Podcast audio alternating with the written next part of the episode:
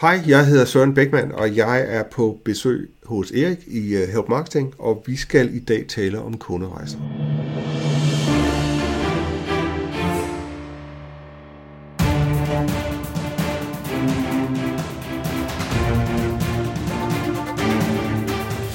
Det her er Help Marketing podcasten, lavet for dig, der arbejder med digital marketing, salg og ledelse, og som gerne vil opnå succes ved hjælp af andre. Jeg hedder Xings, og Help Marketing producerer til min virksomhed, som hedder Nochmal. I dag er det afsnit nummer 161, og det er Søren Bækman, som vi har på besøg. Fokus med Help Marketing er, at vi skal blive bedre til at hjælpe hinanden, for det er den absolut bedste måde at skabe succes for sig selv, men også for andre på, baseret på værdifulde relationer. Og vi hopper direkte til ugens marketingværktøj, der i den her uge er sponsoreret af vores gode venner hos IBA, som jo er Erhvervsakademiet i Kolding, som faktisk også har undervisning i København. Skynd dig at gå ind på gratiswebinar.dk, fordi det er lige præcis derinde, hvor du kan finde ja, gratis webinar om stort set hvad som helst, hvad du har lyst til at arbejde med. Om det så er inden for marketing, inden for HR, inden for lean, inden for alle mulige andre områder, så har IBA rigtig meget af det. Så gå ind på gratiswebinar.dk, tilmeld dig det, som du godt kan lide. Hvis du nu finder noget, som du tænker, øj, det skal min kollega vide noget om, jamen så send det lige videre til øh, ham eller hende, og så hjælper du nemlig også din kollega. Udover det, så hjælper du faktisk også Help Marketing podcasten ved at bruge gratiswebinar.dk. Og ugens marketingværktøj er UI Patterns. Og det er simpelthen en gratis videnportal, som du kan øh, finde information og viden og eksempler på UX og øh, UI øh, design.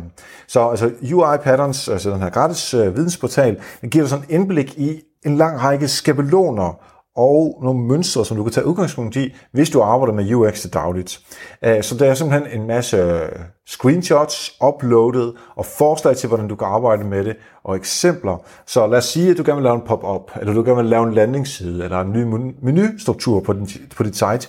Jamen så gå ind på øh, UI Patterns, fordi så får du noget inspiration til, hvad andre har gjort, hvorfor de har gjort det, og noget analyse på det. Du kan også uploade dine egne øh, eksempler, hvis du har lyst til at dele det med omverdenen. Og tak til bag og deres gratis webinar.dk for at være sponsor på ugens marketingværktøj, og du kan se alle værktøjerne samlet på nokma.dk-tools. Hvis du vil dele et værktøj med mig, men også med alle lytterne, jamen så gå ind på min mail, som hedder erik Lige nu, der skal vi til at tale om rejser, og ikke den rejse, som jeg er på lige nu. Jeg sidder faktisk på Gran Canaria, der hvor det hele med Help Marketing-bogen startede med Anita og mig, da vi var nede og øh, startede på at skrive den. Men lige nu der er jeg tilbage for lige at få lidt øh, sol på kroppen, efter jeg ikke har haft sommerferie. Nej, vi skal tale om kunderejser med Søren Bækman.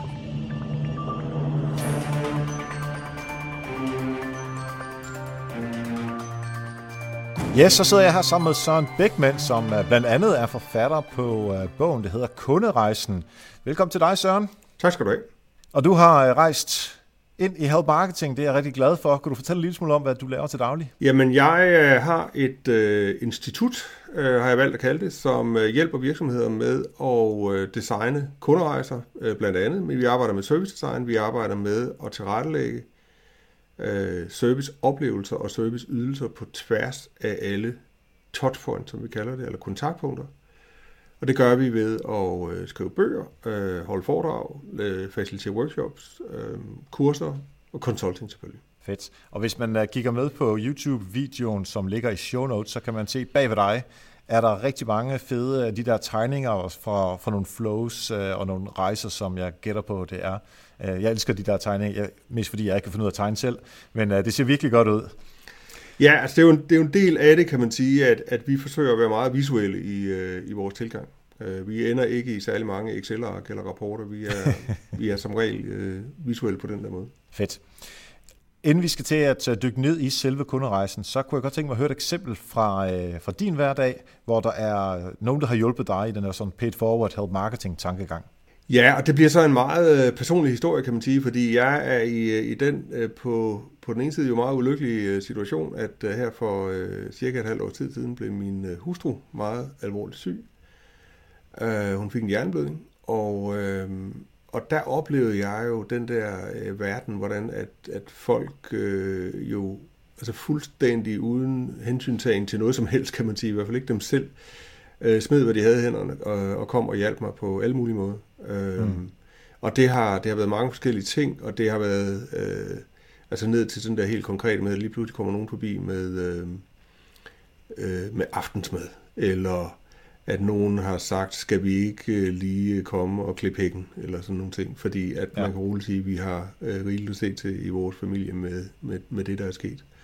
Ja. Øh, så den der følelse af, at, øh, at man øh, øh at der på en eller anden måde er noget, der er større end en. Ikke? Altså at der lige pludselig, når, når tingene strammer til, jamen, så er der øh, heldigvis et netværk af, af uanvendelige gode mennesker, som er klar. Det er jo fuldstændig fantastisk at opleve. Ja, Altså det er en af de meget mere øh, personlige historier øh, dem, vi plejer, som er lidt mere businessorienteret. Øh, så det er jeg meget glad for, at, øh, at du delte, og øh, det lyder også til, at, at hun har det bedre end... Øh, det går fremad. Ja, det, jamen, det er jeg glad for at høre. Ja. Øhm, og især er jeg glad for den, øh, det, du fortæller med, at øh, altså den, den hjælp, som du får af, af netværket og venner osv. Og, så og det er egentlig også det, som, som jeg håber på, at det ikke bare er i, i de her sådan forfærdelige situationer, som er meget personlige, men også at man også skal gøre det i hverdagens små, om det så er professionelle eller, eller venskabelige eller familiære øh, situationer. Jamen, og jeg er jo fuldstændig enig, altså, men, men jeg kan også godt nogle gange tænke, at hvis man, be, altså hvis man, hvis man vil hvis man vil skabe en virksomhed, som, som lidt har den der med, jeg giver, jeg giver, jeg giver, jeg giver, og så på et tidspunkt, så begynder man at få noget den anden vej, så kan jeg godt, øh, når, når man selv har oplevet, at det fungerer, og det kunne jeg, vi jo tale øh, endnu længere om, og det er ikke det, vi skal, det ved jeg godt, men, men når man selv har, altså nogle gange, når man oplever, at, at det fungerer, så kan jeg godt nogle gange tænke, at man, at man skal prøve det, før man tror på det måske. Altså, ja. jeg synes, jeg har stået i så mange situationer, hvor jeg har tænkt, jamen, øh, jamen når man står i det og, og, og giver ting væk, om det er et foredrag eller en bog, eller, eller hvad det måtte være, øh, og bliver ved med at sige, jamen hver gang man leverer noget til en kunde, det tror jeg faktisk godt, vi kommer lidt tilbage til at snakke om, om kunderejsen, men at når man giver mere end kunden forventer, at, at bliver du ved, og, og nogle gange vil nogen jo sige, at jeg føler mig udnyttet, men, men grundlæggende, så, så tror jeg, jeg har set så mange eksempler på, at det, at det kommer jo tilbage. Og det kommer ja. mange gange tilbage på den, på den rigtig gode måde. Ikke?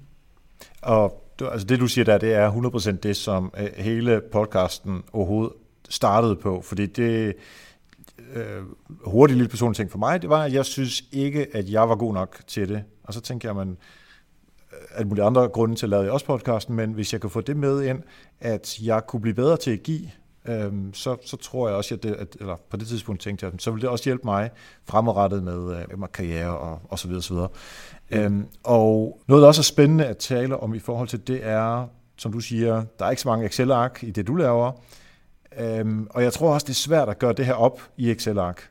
Selvfølgelig noget kan man øh, sætte op, hvis man vil, men det der med, hvis man bare som udgangspunkt er et menneske, som gerne vil dele, som gerne vil hjælpe, og hvis du så ovenpå det laver kunderejser, laver øh, annoncering, laver e-mail markedsføring og hvad ellers man går og laver sådan rent taktisk, som man så kan måle på, så tror jeg at simpelthen, at man kommer længere, end hvis man ikke har det, øh, det givende fundament. Mm. Meget enig. Meget enig. Godt, jamen så er vi startet på et sted, hvor vi i hvert fald er enige, og så må vi se, om vi bliver ved med at være det. Ja. Øhm, når nu vi skal tale uh, kunderejse. Kunne mm. du forklare os til at starte med, hvordan du definerer en kunderejse? Jamen en kunderejse for mig, det er jo den, ja, i sagens natur, kan man sige, og, og som ordet dækker over, den rejse, vi sender kunderne på. Og man kan jo sige, uanset om vi er bevidste om det eller ej, så eksisterer den rejse. Så kan man jo også kalde det en, både en kunderejse, og en brugerrejse, og en patientrejse, eller en studerende rejse, eller hvad ved jeg.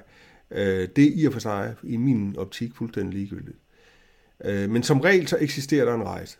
Og det er en rejse, som man kan dele op i før, under og efter.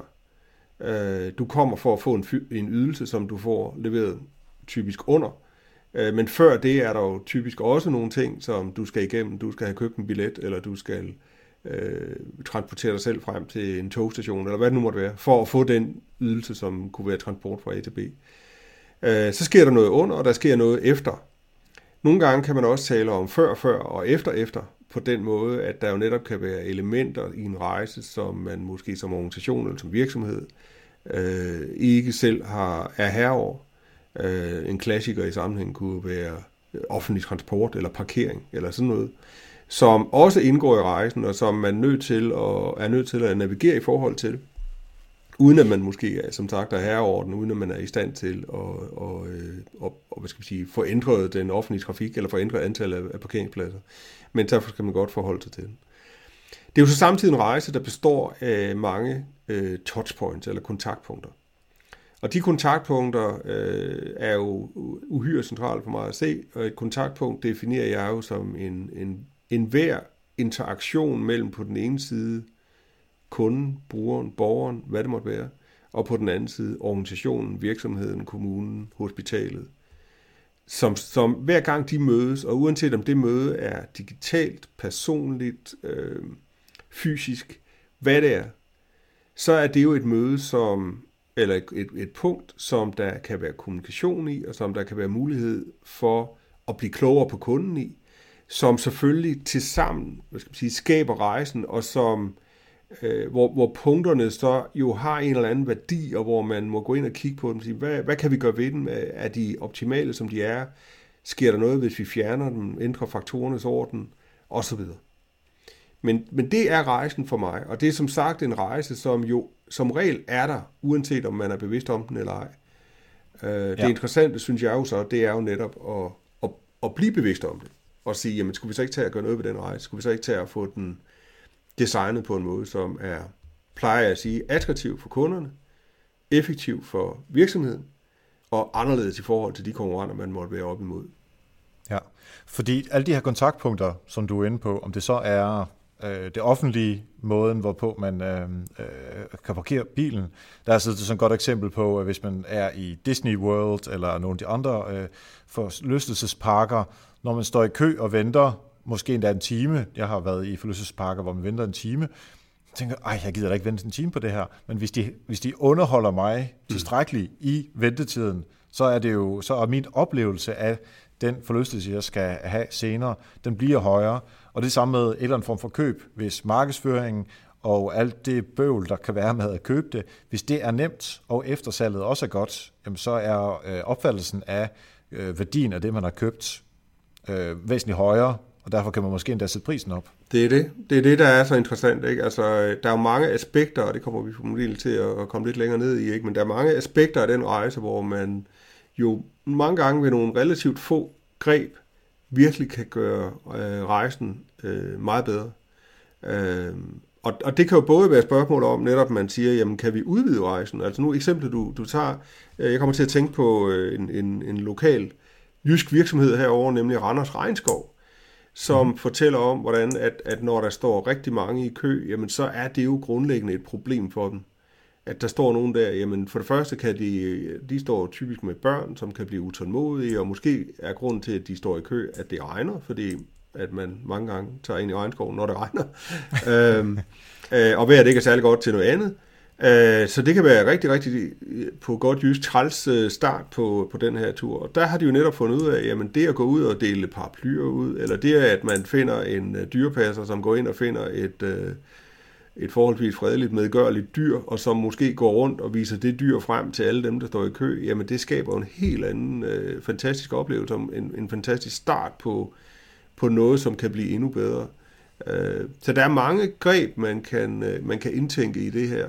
Og det er derfor også, at jeg er meget fascineret af rejsen. Altså, jeg, fordi jeg, altså for mig er det en måde at, på, at få altså, øh, styr på Altså øh, at sige det hele, det er måske lige så meget sagt, men, men det der jo er karakteristisk for en kunderejse, er jo også mange gange, at det er en rejse, som sender, sender kunden på tværs af hele organisationen. Fordi der er mange, der byder ind for at få den rejse til at hænge sammen. Og derfor er det så interessant at, øh, at, at få, den, få den identificeret, få den skilt ad, få den samlet igen, få den designet, så den bliver endnu bedre. Ja. For et par år siden, der var jeg ude at rejse med en kammerat i øh, USA i nogle uger, og vi spiste øh, alle de der forskellige kæder, som ikke er burger og McDonald's typer, men lige dem, der er over øh, det niveau. Ikke? Altså sådan et Jensens Bøfhus bare på øh, i USA. Ja. Så spiser vi der nogle gange, bare for at prøve alt det amerikanske af. Og det, der ofte, ofte sker, er, at øhm, øh, servitrisen eller øh, tjeneren kommer med, altså selvfølgelig maden, og de spørger altid 5-10 minutter efter øh, man, har, man har fået sin mad, og er alt godt, så kan vi hente noget mere til jer, selvfølgelig noget mere salg i det, og det er super.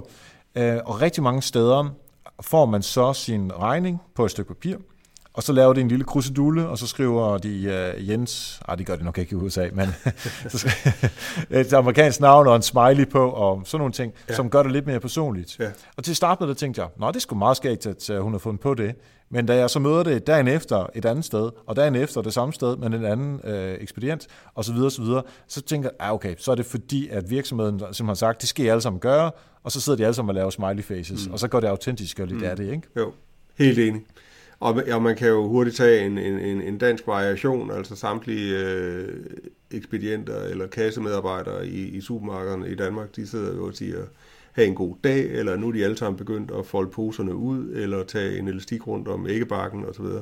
Altså der er jo nogle af de her ting, som, som man kan næsten sige, at det kan sprede sig som en steppebrand nogle gange, andre gange kan det godt gå, gå lang tid. Og netop hvor man så kan sige, okay, jamen så kan det godt være, at vi har hævet niveauet en lille smule, men, men det er ikke specielt autentisk, og det er ikke noget, der er specielt anderledes for, for den enkelte, for nu gør de det alle sammen. Øh, så, så det kan, men det er klart, altså det er jo også en, en om jeg så må sige, en svær øh, branche at være markant anderledes i, ja. fordi mange af de der, i hvert fald de små ting, er jo øh, relativt nemme at efterligne.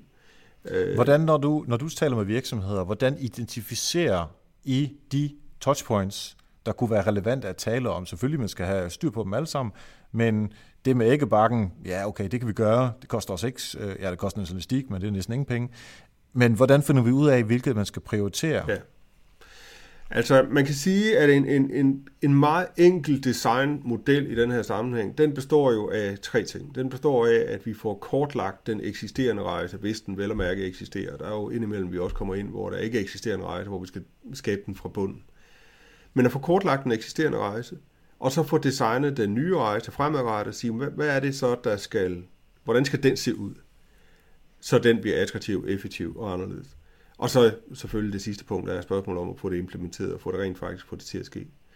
Når vi ser på en rejse, øh, så er der en ting, som, som slog mig ret tidligt, at uanset om man arbejder med et, øh, en, et supermarked, eller et bibliotek, eller et hospital, eller et hotel, eller hvad man måtte arbejde med. Så, så det spørgsmål, jeg i hvert fald stillede mig selv, det var, jamen kan vide, om der er nogle af de her kontaktpunkter, der er vigtigere end andre. Altså uanset om man er det ene eller det andet. Og det er der nogen, der har forsket rigtig, rigtig grundigt i. At hvad er det, vi som mennesker især lægger vægt på, og især husker? Øh, og det, det viser sig, for nu lige at springe nogle af mellemregningerne over, det, det viser sig, det er, at det, vi især husker, det viser sig faktisk at være det, man kunne kalde det relevante peak og den gode slutning. Altså typisk, at hvis der er et sted, hvor en virksomhed gør det særligt godt, og virkelig giver den gas, altså i peaket, hvor vi kvalitetsmæssigt, tidsmæssigt, hvad det nu måtte være, virkelig gør det godt for kunden. Og så også slutter godt. Og, og det nemme med slutningen, det er, at den ligger jo som regel til sidst, ikke? så den er nem at finde. Man kan jo diskutere i høj grad, hvor ligger det relevante peak så. Men piker man og slutter man godt, så har vi en, en, en tilbøjelighed til at huske det. Altså det kan faktisk pege på, at jeg vil gå så langt som til at sige, at god service, den gode kunderejse, faktisk også kan være et spørgsmål om at beslutte sig for, hvor er det så, at vi skal levere dårlig service, eller mindre god service. Fordi mm-hmm. hvis vi skal lave det relevante peak, hvor der, hvis vi skal have et sted, hvor vi virkelig giver den gas, og så har den gode slutning, jamen så kan det jo godt være, at vi, vi simpelthen for at få ressourcerne til det, er nødt til at skrue ned for nogle andre kontaktpunkter. Der, det kan simpelthen ikke blive så godt, fordi at, at hvis det hele skal være fuldstændig fantastisk, så bliver det ikke rentabelt, eller så vil kunderne ikke betale for det, fordi det bliver for dyrt. Jamen så kan vi måske bevidst skrue ned for kvaliteten af nogle kontaktpunkter, og så skrue op for, for det relevante peak og den gode slutning i stedet. Ja, så kommer man tilbage til spørgsmål om, hvor er det så?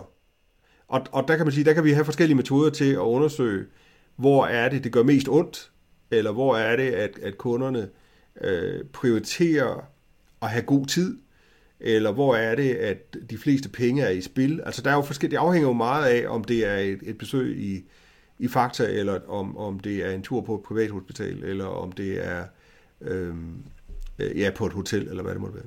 Burde det ikke også have noget at gøre med den kernekompetence, som man har? Jo, altså, jo, hvad er det for en ydelse, vi leverer, mener du? Ja. Ja, ja. altså selvfølgelig har det det. Altså, og der, der kan man jo sige, der er jo stor forskel på, om man netop er et privathospital, øh, eller et hospital, og, og leverer noget, hvor det er tale om liv og død, eller hvor det er øh, øh en cirkusforestilling for nu at tage nogle, nogle yderpunkter. Ikke? Altså selvfølgelig har det noget med sagen at, at gøre også.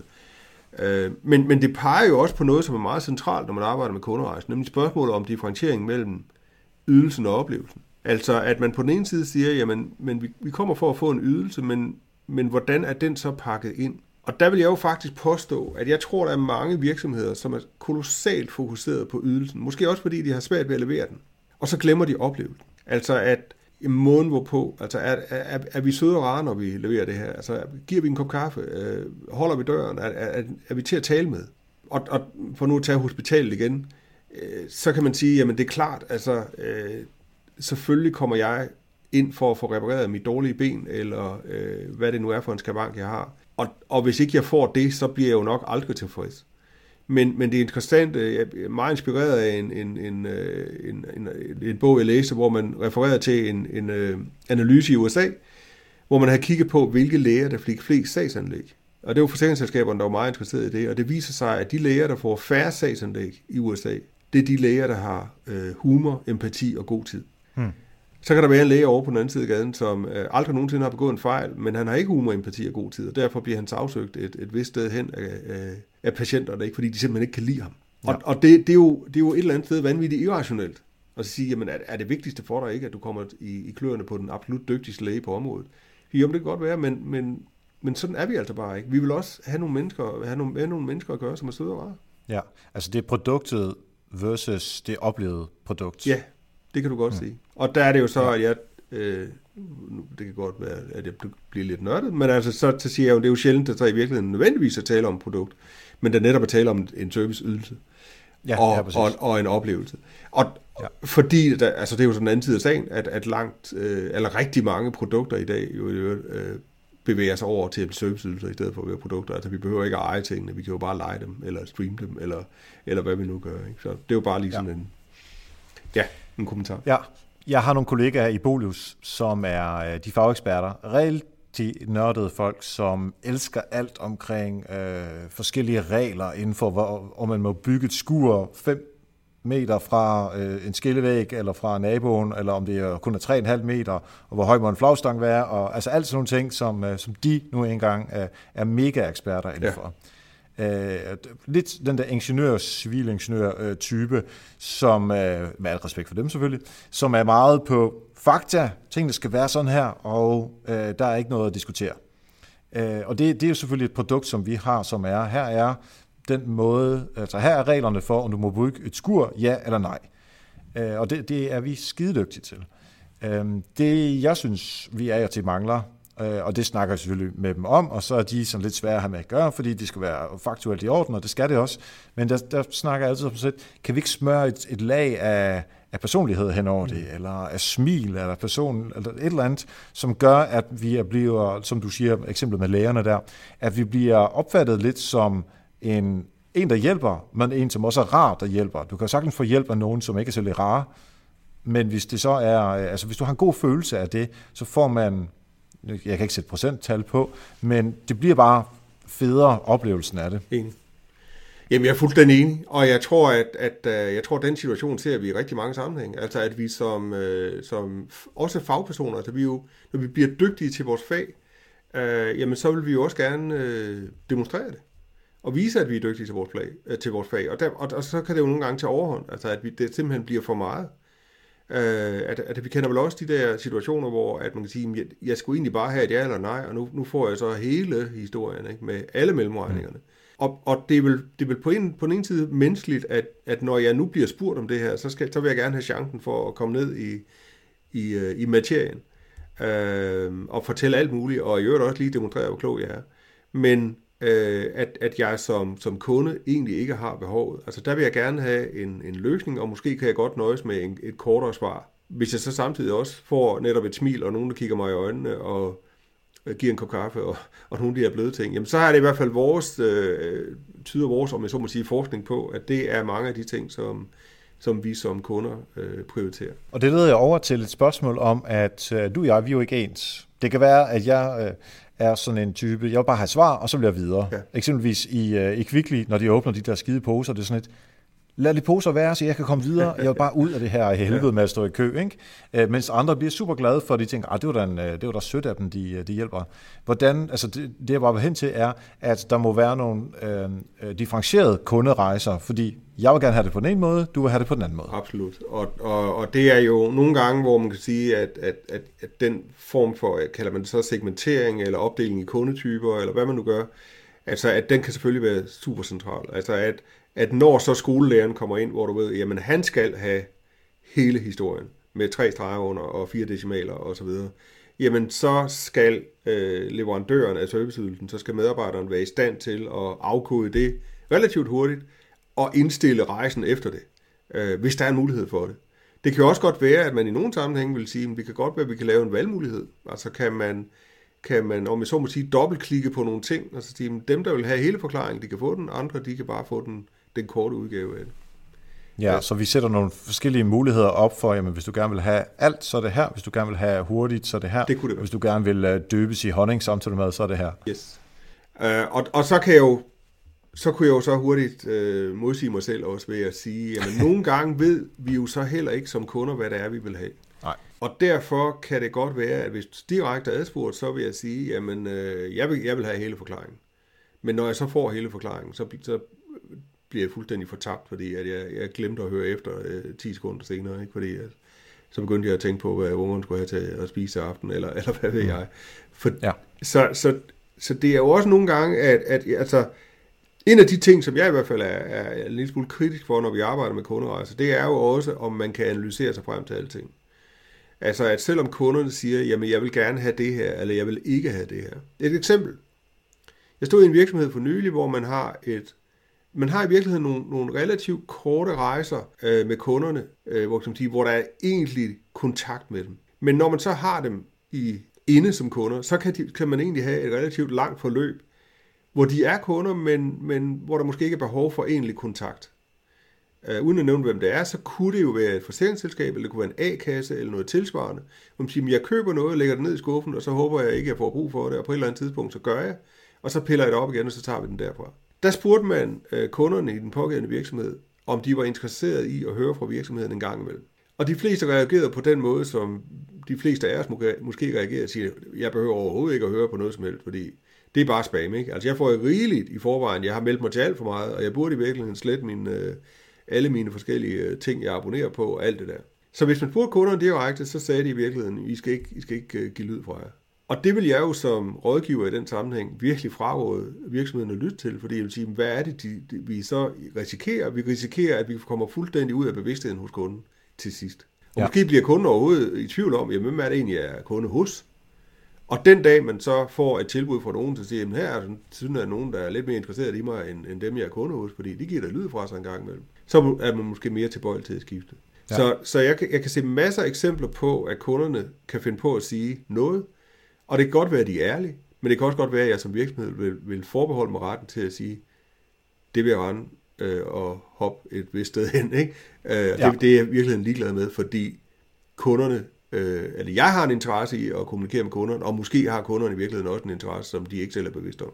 Og der kommer man jo over til noget, hvor vi kan kigge på adfærd, i stedet for på det, som de øh, svarer i spørgeskemaundersøgelser. Så hvis vi skal se på adfærden, at der er faktisk en åbningsprocent i mailen, som, som eller åbningsrate i mailen, som ligger langt over 50, jamen, så kan det godt være, at man bare skal ignorere, øh, som du siger. Ja. Og det er også derfor, altså, at, at i den verden, jeg beskæftiger mig med, øh, med service på øh, nu, øh, det er jo sådan i, i, altså vi kalder det jo service design, hvor vi bruger designer, og vi bruger for eksempel også antropologer og andre gode mennesker, som har nogle af de der redskaber til at sige, jamen, det interessante er måske ikke, hvad kunden siger, eller hvad kunden svarer i en undersøgelse. Det, det interessante er netop, hvad kunden gør. Og så ja. kan det godt være, at vi kan, vi kan måle på, hvad kunden gør ved at kigge på, øh, om de åbner en, en mail eller, eller ikke åbner den. Men det kan jo også godt være den adfærd, der har noget at gøre med netop adfærd. Altså, hvad er det egentlig, de siger, eller hvad er det, når de siger det, hvad siger de, hvordan siger de det, og altså, står de, står de og trummer i, i disken, når de venter, øh, og ser vanvittigt utålmodige ud, eller irriteret ud. Ja. Men det kan jo godt være, når man så, hvis man spørger dem direkte umiddelbart efter, så siger man, var det, var det en dårlig oplevelse? Nej, det var fint. Og det svarer de, fordi de er høflige. Ikke? Altså, ja, ja, ja. og, det kan, og, og alle tegn i sol og måne står ellers på, at de er øh, voldsomt irriterede og utålmodige, og, og, og det er jo måske det, vi, vi så skal afkode og, og agere på. Hvis vi lige skal prøve at hoppe over i noget, som øh, er, lugter lidt mere af, af marketing, Øh, nu, nu taler du meget om brugerrejser, øh, hvor der er service involveret. Jeg kunne godt tænke mig, at vi også lige udvider det til øh, produkter, selvom produkter selvfølgelig også er oplevelser, øh, fordi bare det at have et produkt. Jeg har købt sådan en Google Home og en øh, Amazon Echo, de der man kan snakke til, og så siger det noget tilbage. Skide sjovt indtil videre. Brugbarheden ikke mega høj, men, men det er meget skægt, så, mm. så de ligger ret højt i ja. PT, ikke? selvom det er lidt er for dyrt for en, for en højtaler, der kan snakke tilbage. Men jeg har godt tænkt mig at snakke om det, der sker, det man kan gøre inden for digital markedsføring for at køre en brugerrejse på en måde, som, er, øh, som hæver oplevelsen af det produkt, man køber, eller tjeneste, man køber, eller forbruger. Ja, Jamen altså i princippet, altså så vil jeg jo egentlig vente om at sige, i princippet, øh, så, så er jeg jo øh, meget afslappet over for, om det vi køber, det er en serviceydelse eller et produkt. Der er jo stadigvæk tale om en rejse rundt om den. Så kan man sige, at der er mange øh, rejser i dag, som jo netop er øh, næsten 100% digitale, om jeg så må sige. Altså at, at jamen, jeg køber, og jeg leder efter, jeg bestiller, jeg vælger øh, mit produkt, eller det, jeg kommer efter på nettet. Og det sjove i sammenhængen, og, og måske nogle gange lidt tragikomiske, det er jo, hvad er det egentlig for en oplevelse, man får på, på nettet sammenholdt med de alternativer, man har. Altså hvis du nu har købt øh, et produkt på Amazon. Øh, du kunne måske godt have købt det i øh, Elgiganten, hvad ved jeg. Men, men altså i princippet, ikke? Så, så når, når jeg nu, jeg holder relativt mange foredrag, og mange gange så starter jeg min foredrag med at lige have sådan en, en diskussion med tilhørende om øh, gode oplevelser, de har haft. Sidst de har haft en rigtig god oplevelse i, i enten en butik, øh, fysisk butik eller en digital butik, eller det kan være på et hotel, eller hvad som helst. Og der, øh, for det første tegner sig det mønster, synes jeg, at at 80% af de historier, jeg efterhånden hører, der tænker jeg, Gud, fri og bevare mig vel. Ikke? Der skal simpelthen ikke ret meget til nu om dagen. Nej, nej. For at folk sidder her og taler om en rigtig, rigtig god oplevelse. Det kunne faktisk godt være den der, vi havde før med, at man åbner posen i, i, øh, i, i øh, supermarkedets uh, kasse. Ja. Kø der, ikke? De sidste 20 procent, det, det, det er sådan de mere markante ting, altså hvor der virkelig er nogen, der er gået den ekstra mil, som man vil sige. Ikke? Mm-hmm. Men jeg synes også, at jeg ser et billede af, at, at mange, at mange historier øh, begynder at dukke op, hvor at man taler om, at noget af det mest personlige, man har oplevet, det har man oplevet på nettet. Og, og der er sådan en, en lille øh, historie om, at, at jeg, jeg hørte simpelthen den samme historie rigtig mange gange om, at der var nogen, som havde købt børnetøj på nettet. Og de var helt vanvittigt begejstrede for den måde, fordi det var super nemt at købe. Det var super nemt at returnere. Det betød også, at man kunne sagtens købe måske tre, eller det samme, det samme produkt i tre forskellige størrelser, og så kunne man prøve øh, den der bluse, eller hvad det nu var, af på, på barnet, og så kunne man returnere de, de størrelser, der ikke passede. Hmm. Super, super nemt. Og den anden del var så, at det var også lige pludselig meget personligt, fordi at der var så vedlagt en lille håndskrevet øh, hilsen fra en pågældende butik. Øh, kære kunde, tak fordi du har valgt at handle hos os. Det er vi super glade for. Så har de alle sammen underskrevet en, der hed Louise. Så vi så et fuldstændig fast mønster. De hedder alle sammen Louise, dem skrev under på den her seddel. Og så har du vedlagt en pose vingummibamser. Ikke? Hmm. Og, og det, altså man kan jo sidde og kigge på det og sige, at det er jo vanvittigt banalt på den ene side. På den anden side er det måske vanvittigt genialt, godt tænkt. Og så kan man også bagefter sidde og, og, og greje snot over, at man, man hører sådan en historie, så tænker at det, det er simpelthen den slags historie, der udkonkurrerer den personlige oplevelse ved at gå i, ind i den fysiske butik. Ikke? Men det er måske ja. der, vi er. Altså jeg stod, jeg stod for ikke så lang tid siden, stod jeg på Københavns Hovedbanegård og skulle købe barberskum, fordi jeg havde glemt at få det med hjemmefra. Ikke? Og så går jeg ind i en matas, der er der på, på hovedbanen. Går ind i den her matas, får købt mit barberskum, får, bliver ekspederet og får betalt og kommer ud igen, uden at der, jeg, jeg kommer til at forstyrre de to øh, ekspedienter, der står og taler privat sammen i kassen. Ikke? Mm. De kigger ikke på mig, de ekspederer mig, men, men altså scanner min vare og tager imod mit, mit, mit, mit dankort. De kigger ikke på mig, de giver mig intet. Ja. Og så, er det, så kan jeg godt lidt have den der, så skal de altså ikke bruge over, at, at tingene flyder fra butikken til, til, til nettet. Altså fordi, jeg, hvis jeg så samtidig i virkeligheden sidder og har en følelse af, at jeg får en, en mere personlig oplevelse på nettet. Ja, ja, præcis. Og det, så på mange måder, hvis, hvis jeg sad derude og jeg ville begynde med at arbejde med kunderejser, så som du siger, identificere, hvor øh, de, dem, der er der i forvejen, og så finde ud af øh, med at prioritere, hvorhen er det, man skal sætte ind. Og så prøve at, selvfølgelig, her går vi ud fra, at produktet er godt. Altså hvis du har et dårligt produkt, så kan du sgu lægge nok, nok så meget kunderejser henover, som er positivt. Det hjælper ikke en skid. Nej, enig. Øhm, så derfor øh, tænker jeg, hvis, øh, som, hvis man kan finde det der peak, som du siger, øh, inden for det produkt, som, øh, eller de produkter, som man har, så er man øh, øh, ret langt. Og lige om lidt, der kunne jeg godt tænke mig at høre et par eksempler fra dig om, hvad det er, at du synes, at man skulle satse på, baseret på det, vi lige har snakket om, som jeg har prøvet at opsummere nu her. Øh, men inden da, der vil jeg gerne have lov til at takke alle de mennesker, der lytter til øh, Help Marketing hver eneste uge. Og så vil jeg gerne opfordre dig til, at du går ind på helpmarketingbogen.dk. Hvis du gerne vil støtte podcasten her, det er den bedste måde at gøre det øh, nu til dags. Så du kan købe bogen, du støtter podcasten, og du bliver klogere og bedre og mere effektiv i dit markedsføringsarbejde. Så enkelt er det simpelthen bare. Øh, vi har også et kapitel om digital strategi, og det berører også de her kunderejser. Så jeg tænker bare, hvad vender du på? Yes, Søren, så kunne jeg godt uh, tænke mig et par uh, råd fra dig om, hvordan, uh, hvad man skulle gøre, hvis man skal starte med kunderejser. Sådan ganske kort og lige to the point. Tre ting. Den første ting vil være at fokusere på at arbejde med den rigtige rejse. Altså at man ikke bare kaster sig ud i en hvilken som helst rejse, eller, eller for den sags skyld forsøger at finde øh, alle rejserne men at man finder den, den vigtigste rejse. Det kan være den, der fylder mest, det kan være den, man tjener flest penge på, det kan være den, der koster mest, eller det kan også være den, hvor man hurtigst kan lave en forskel. Mm-hmm. Der vil jeg starte. Så vil jeg passe på ikke at drukne i kortlægning. Altså at man øh, bruger alt for meget tid på at få kortlagt det, som man i virkeligheden godt ved i forvejen. Øh, jeg har set, jeg har begået alle fejlen, tror jeg, og jeg har set rigtig mange eksempler på, at man netop har begået, eller undskyld, har, har kortlagt øh, ned i en, i en detaljerigdom, hvor man siger, at det her det har ingen værdi, når det kommer til stykket. Men sørg for at få det kortlagt med den brede pensel, eller så detaljeret, som man nu kan, inden for de, den tid, der er til stede. Pas på ikke at gøre, mm. køre træt. Og så synes jeg, det vigtigste, det tredje punkt, det vigtigste, når man arbejder med kunderejse, det er i virkeligheden designet. Altså det vigtigste er jo at få designet en ny, god, attraktiv, anderledes og effektiv rejse. Og det er jo noget, som, som man ikke kan slå op i en bog, eller kan regne sig frem til, eller kan måske bruge de ingeniørmetoder, man ellers har tilgængelige. Der skal man være kreativ, der skal man ture noget, der skal man gå ud og lave nogle prototyper, der skal man prøve nogle ting af. Ja, og som du sagde, peak og afslutning skal i hvert fald være nogle fokus. Peaks og afslutning, det kan også være mm. det, jeg kalder service evidence, altså at skabe servicebevis, skabe noget fysisk omkring serviceydelsen, så ved vi, at, eller servicerejsen, så ved vi, at vi, vi har en tilbøjelighed til at huske den længere og vurdere den højere. Fedt. Hvis man gerne vil høre mere om det her, eller bare følge dig på sociale medier, Søren, hvor skal man finde dig hen? Altså, jeg kan jo findes på, på Facebook og på, på Twitter og på LinkedIn selvfølgelig. Går jeg ud fra ved bare at, at, at, at skrive mit navn. Øh, jeg kan ikke påstå, at jeg er den mest øh, aktive på min blog, men jeg har en blog på min hjemmeside, som hedder soronbeckmann i et ord.com. Mm-hmm. Og der kan man også købe din bog, ikke? Det er man mere end velkommen til. Den kan også købes nogle få øh, boghandler. Men jeg har, altså, jeg, jeg har så til øvrigt skrevet fire, men det er en helt anden historie. Uh, men, ja. men kunderejsen kan købes på min hjemmeside, det går ikke. Fedt. Mange tak, fordi du var med og gjorde os øh, klogere på øh, kunderejsen i dag her, Søren. Det var en fornøjelse at være med.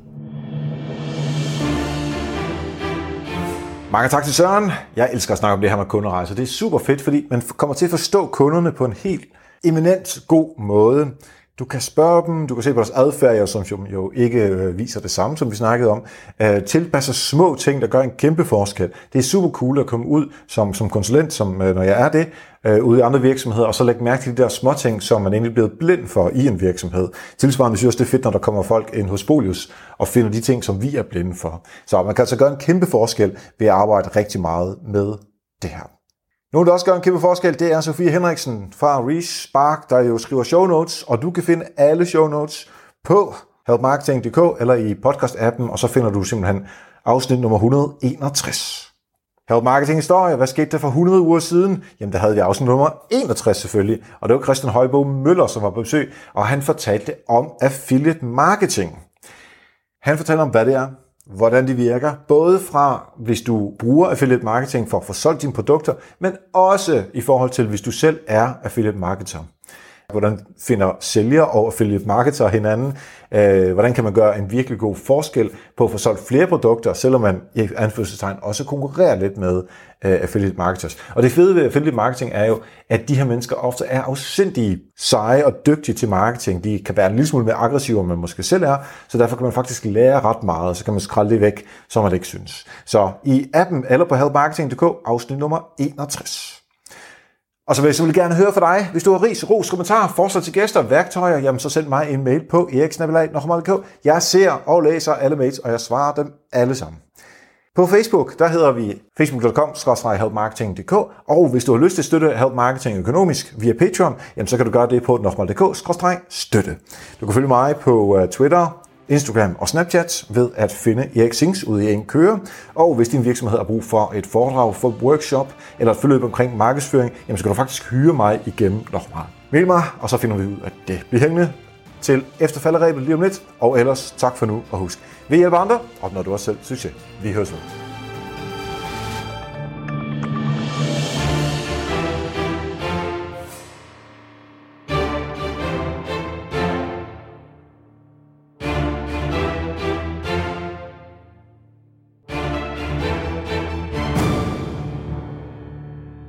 Og så har vi efterfalderæbet her, lidt mere loose, og det passer meget godt til den øh, situation, jeg er i lige nu. Jeg kigger ud over nogle palmer, jeg ser en dejlig balkon, og jeg ser øh, en swimmingpool eller to rare mennesker, som bare virkelig nyder, at vi har øh, 5-28 grader. Øhm, jeg skal desværre hjem allerede i morgen, så jeg er lidt ked af at skulle hjem til det danske vejr igen. Men det er altså super fedt, og det er altså bare så vigtigt, at man lige fra tid til anden hiver sig selv ud af dagligdagens stress, dagligdagens øh, krav og alle de ting, man nu engang skal nå. Øhm, og jeg kunne simpelthen mærke, efter jeg har holdt sommerferie, øh, hele bogen og bruglivsarbejdet og, og, og kunder i Nochmal podcasten og det hele. Super fedt arbejde alt sammen, men man skal også passe på, at man ikke tager for meget ind. Øh, det har en tendens til at gøre, så nu øh, har jeg lige været, øh, været væk i en lille uges tid øh, for ligesom at lade batterierne op igen. Men jeg har selvfølgelig en øh, del med ferie, og jeg tror også, jeg har brug for øh, senere i år, eller måske starten af 18, for lige at komme væk i øh, lidt længere tid, øh, fordi det er sgu vigtigt øh, at passe på sig selv. Og det betyder ikke kun, at jeg skal passe på mig selv, men det skal du også. Så du som lytter, og jeg, jeg tror, vi laver en pagt. Du kan faktisk ikke sige ja eller nej, men nu går ud fra, at du bare siger ja. vi laver en pagt om, at vi lover at passe på hinanden fra nu af.